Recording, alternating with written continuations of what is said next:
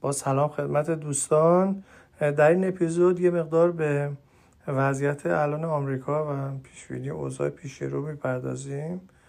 البته پیشبینی دقیقی نمی کنیم ولی سعی می‌کنیم ببینیم که اوضاعی که در پیش از چه جنسی خواهد بود.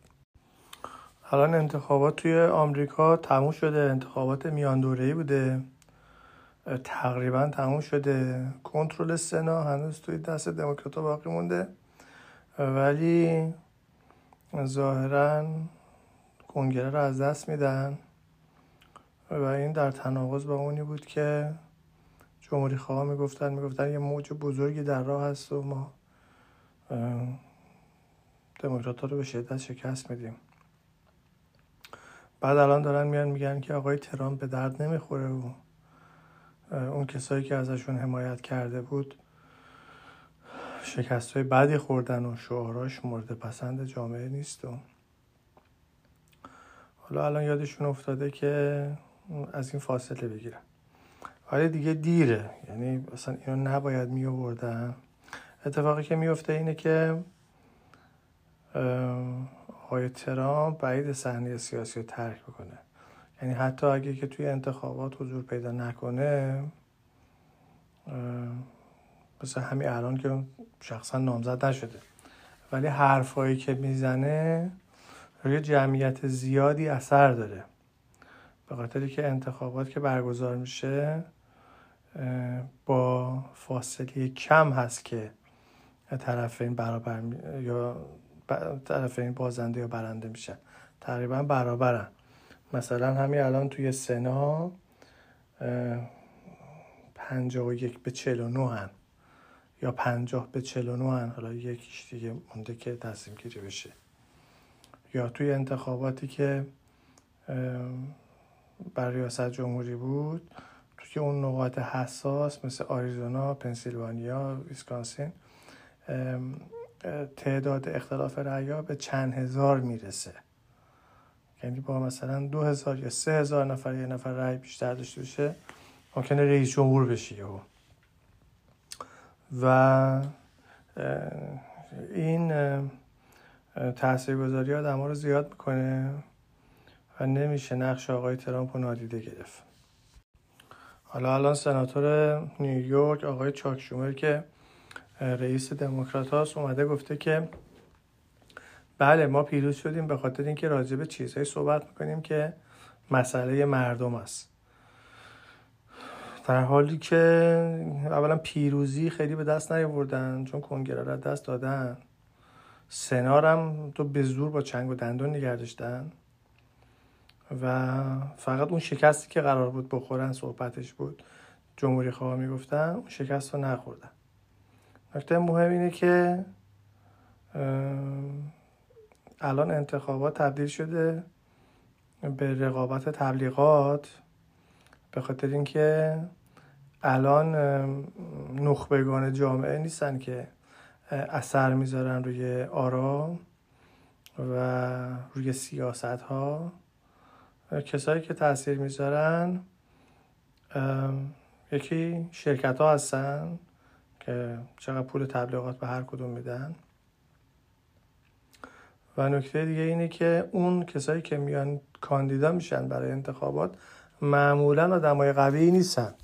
نه از نظر اجرایی و نه از نظر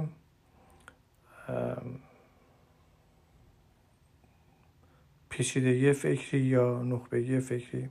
حالا آقای اوباما یه استثناء بود تقریبا یه مقدار دانش وکالت داشت ولی خب به حال تجربه اجرایی نداشت. مثلا اون شعاری که داده بود گفته بود ما تغییر ایجاد می‌کنیم چون انتخاب شعار انتخاباتشون تغییر بود. اون تغییرات بزرگ رو نتونستن اجرا بکنن. و به هر حال اونی که مهمه اینه که انتخابات تبدیل شده به صحنه رقابت دو گروه یا دو نفر که از نظر فکری و اجرایی خیلی با هم فرقی ندارن. حالا ممکنه فکرهای متضاد داشته باشن ولی به هر حال از نظر سطح استدلال یا از نظر سطح اجرا یا از نظر توان اجرایی خیلی با هم فرقی ندارن و در نهایت اون تبلیغاتشون هست که یه در به خودشون جلب می‌کنه یه در از خودشون رد می‌کنه و مردم عادی یا عوام هم هستن که توی انتخابات شرکت می‌کنن و نخبگان اثری ندارن.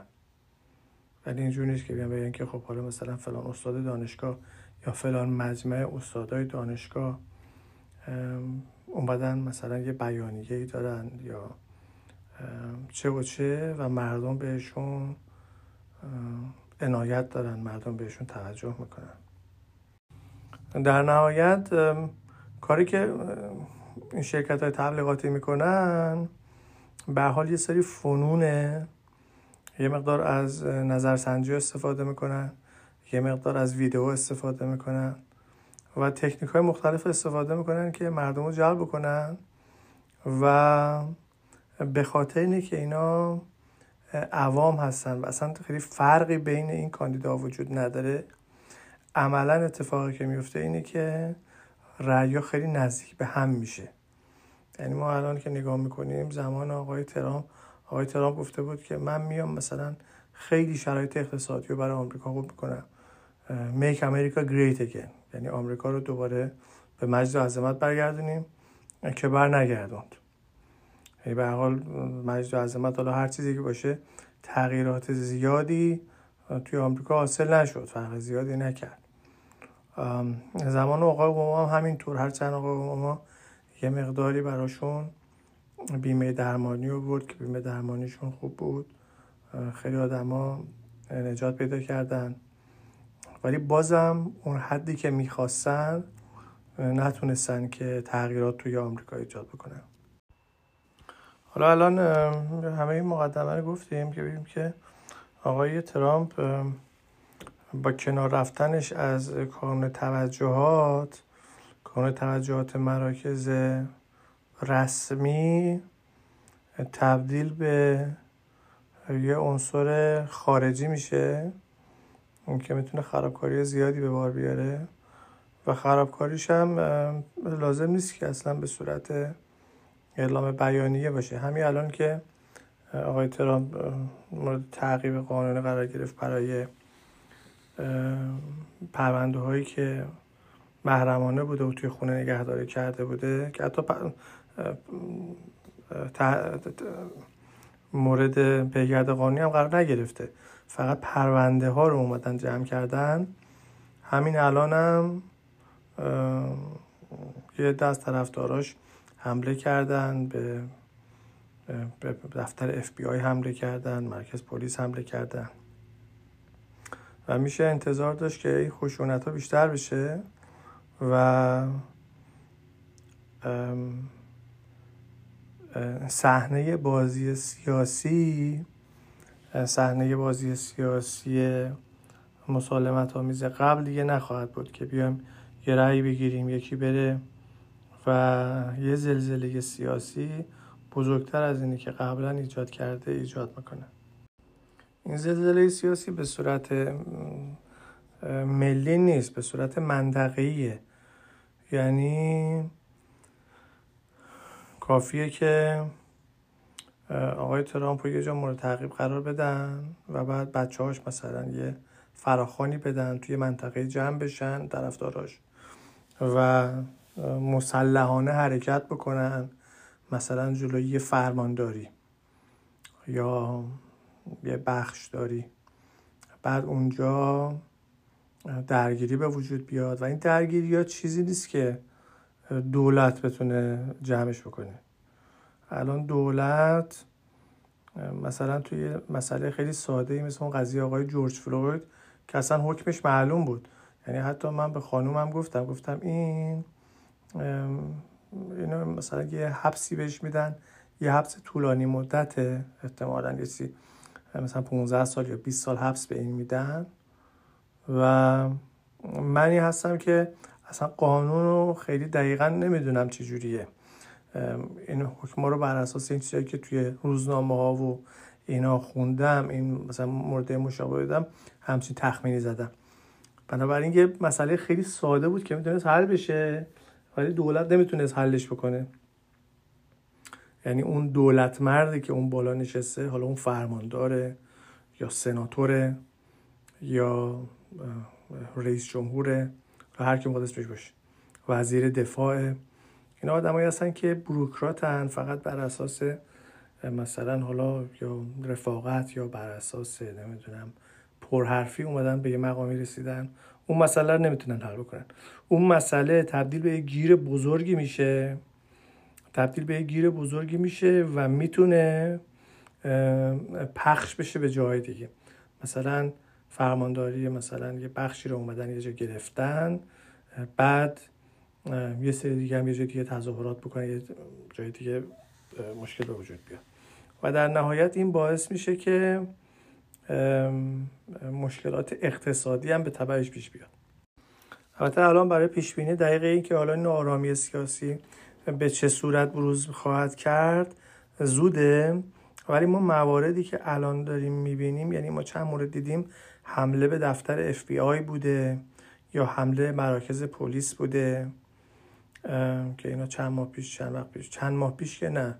شاید یکی دو ماه پیش زمان اون وقتی که پرونده های محرمانه رو توی خونه آقای ترام داشتن پیدا می‌کردن همون وقت اتفاق افتاد. ما احتمال بدیم که حالا این آرامی سیاسی یه چیزی از این جنس باشه. به هر حال یه حالت مسلحانه داره. یعنی شیش ژانویه اینجوری بود این حملات به اف بی آی و حملات مرکز پلیس هم اینجوری بود. اون طرفدارای خیلی دو آتشش آدمایی هستن که از شرایط اقتصادی از شرایط سیاسی خیلی ناراحتن. مثلا خیلی هاشون کسانی بودن که میگن که تولیداتی که توی آمریکا بوده از آمریکا رفته. رفته توی چین رفته توی کره رفته توی سنگاپور. بعد ما مثلا حالا بیکار شدیم کسی هم اسم رسیدگی بکنه. ما هم با دخالت دولت مخالفیم. ما می‌خوایم آزاد باشیم. اینجا آمریکاست. ما تفنگمون رو به کسی نمیدیم. آمریکا دولت حق نداره به تفنگ ما رو از ما بگیره و خلاصه یه آدمایی هستن که مشکلات, سیا... مشکلات اقتصادی دارن.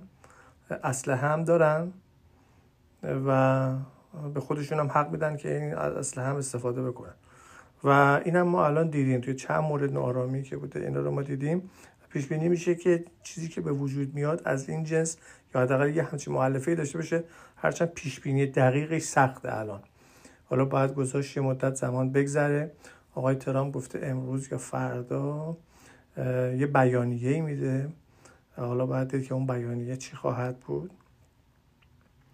و در نهایت اینکه این نارامی های سیاسی هزینه تولید اقتصادی رو هم بالا می‌بره. البته الان هنوز دقیقا گفتن این سخته. یعنی حتی از پیش بینی اوضاع سیاسی هم سختره. ولی چیزی که ما می‌تونیم بگیم اینه که وقتی که ناآرامی سیاسی به وجود بیاد هزینه سرمایه گذاری افزایش پیدا می‌کنه. خیلی از سرمایه گذارا ترجیح میدن که دیگه توی آمریکا سرمایه گذاری نکنن به خاطر اینکه سرمایهش ممکنه به خطر بیفته و این می‌تونه باعث افزایش قیمت کالا و خدمات بشه. و حالا باید منتظر بود و برای جزئیات بیشترش صبر کرد.